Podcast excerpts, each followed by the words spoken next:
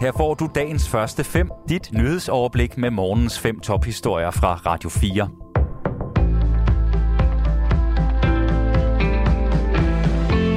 Godmorgen. Her får du dagens første fem nyheder på Radio 4 med Sofie Levering. Og vi starter herhjemme, hvor knap hver femte studerende føler sig ofte eller altid ensomme på studiet. Det viser en ny analyse fra den akademiske fagforening DM, skriver Information. Og anne Sofie Felt har mere. De mange ensomme studerende kan skyldes, at der er gjort for lidt for at genstarte det sociale liv på uddannelserne efter corona, lyder det fra DM. Sammenlignet med fagforeningens undersøgelse fra sidste år, så er andelen af ensomme studerende faldet en smule, men den ligger stadig 7 procentpoint højere end før corona. Og det er voldsomme tal, mener formand for de studerende i DM, Tom Weinreich.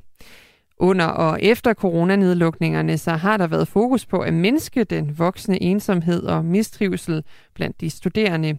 Men selvom nogle studiesteder har gjort en stor indsats, så synes Tom Weinreich generelt, at der er gjort for lidt for at puste liv i studiemiljøet igen. Universiteterne har ikke gjort nok, og det de har gjort har ikke haft en stor effekt, som man kan se på de her tal, siger Tom Weinreich til Information.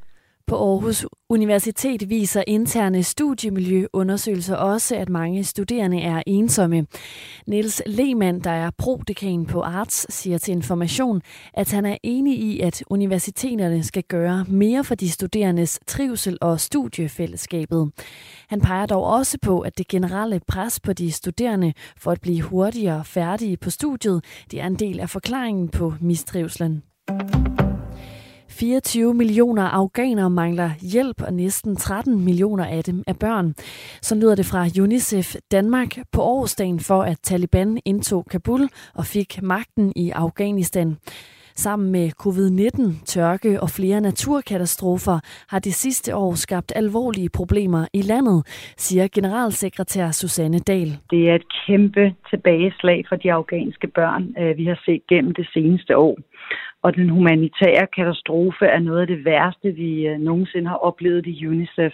Næsten dobbelt så mange børn var i juni i år i behandling for livstruende underernæring, hvis man sammenligner med juni sidste år, inden Taliban overtog magten i landet. Og allerede nu er flere end en million øh, mindre børn så alvorligt underernæret, at de faktisk er i livsfare, øh, medmindre de får den livreddende behandling og hjælp, som de har brug for.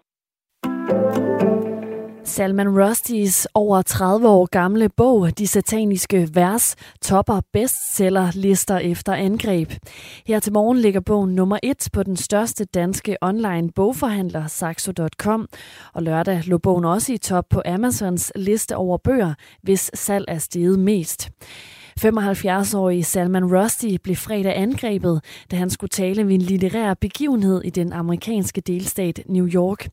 Meldingen var søndag, at hans tilstand endnu var kritisk, men at han ikke længere får hjælp af en respirator til at trække vejret.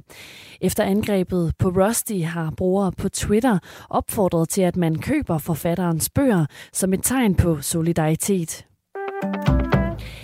I Skotland bliver bind og tamponer gratis fra i dag, det skriver nyhedsbyrået AFP. Skotland var det første land i verden til at indføre en sådan lov ved en enstemmig afstemning i parlamentet i 2020. Loven betyder, at der skal være fri adgang til bind og tamponer i offentlige bygninger. For eksempel er det nu lovpligtigt for skoler at udbyde hygiejneprodukter til alle, som har brug for det. Hygiejneprodukter er allerede frit tilgængelige for studerende og elever, men loven udvider nu den rettighed. Saudi-Arabiens olieselskab Aramco skovler penge ind som aldrig før. I andet kvartal i år har selskabet haft et overskud på 48 milliarder dollar. Det skriver det britiske BBC. Ruslands invasion af Ukraine har sendt priserne på olie og gas til værs, og det giver altså godt i kassen hos det statskontrollerede Aramco, som også er verdens største eksportør af olie. Overskudsbeløbet det svarer til 355 milliarder kroner, eller næsten 4 milliarder kroner i indtjening hver eneste dag i april, maj og juni. Dagens første fem er tilbage igen i morgen tidlig. Hvis du har brug for en nyhedsopdatering inden da, kan du altid fange os i radioen, på nettet og i vores app. Vi høres ved til dagens første fem fra Radio 4.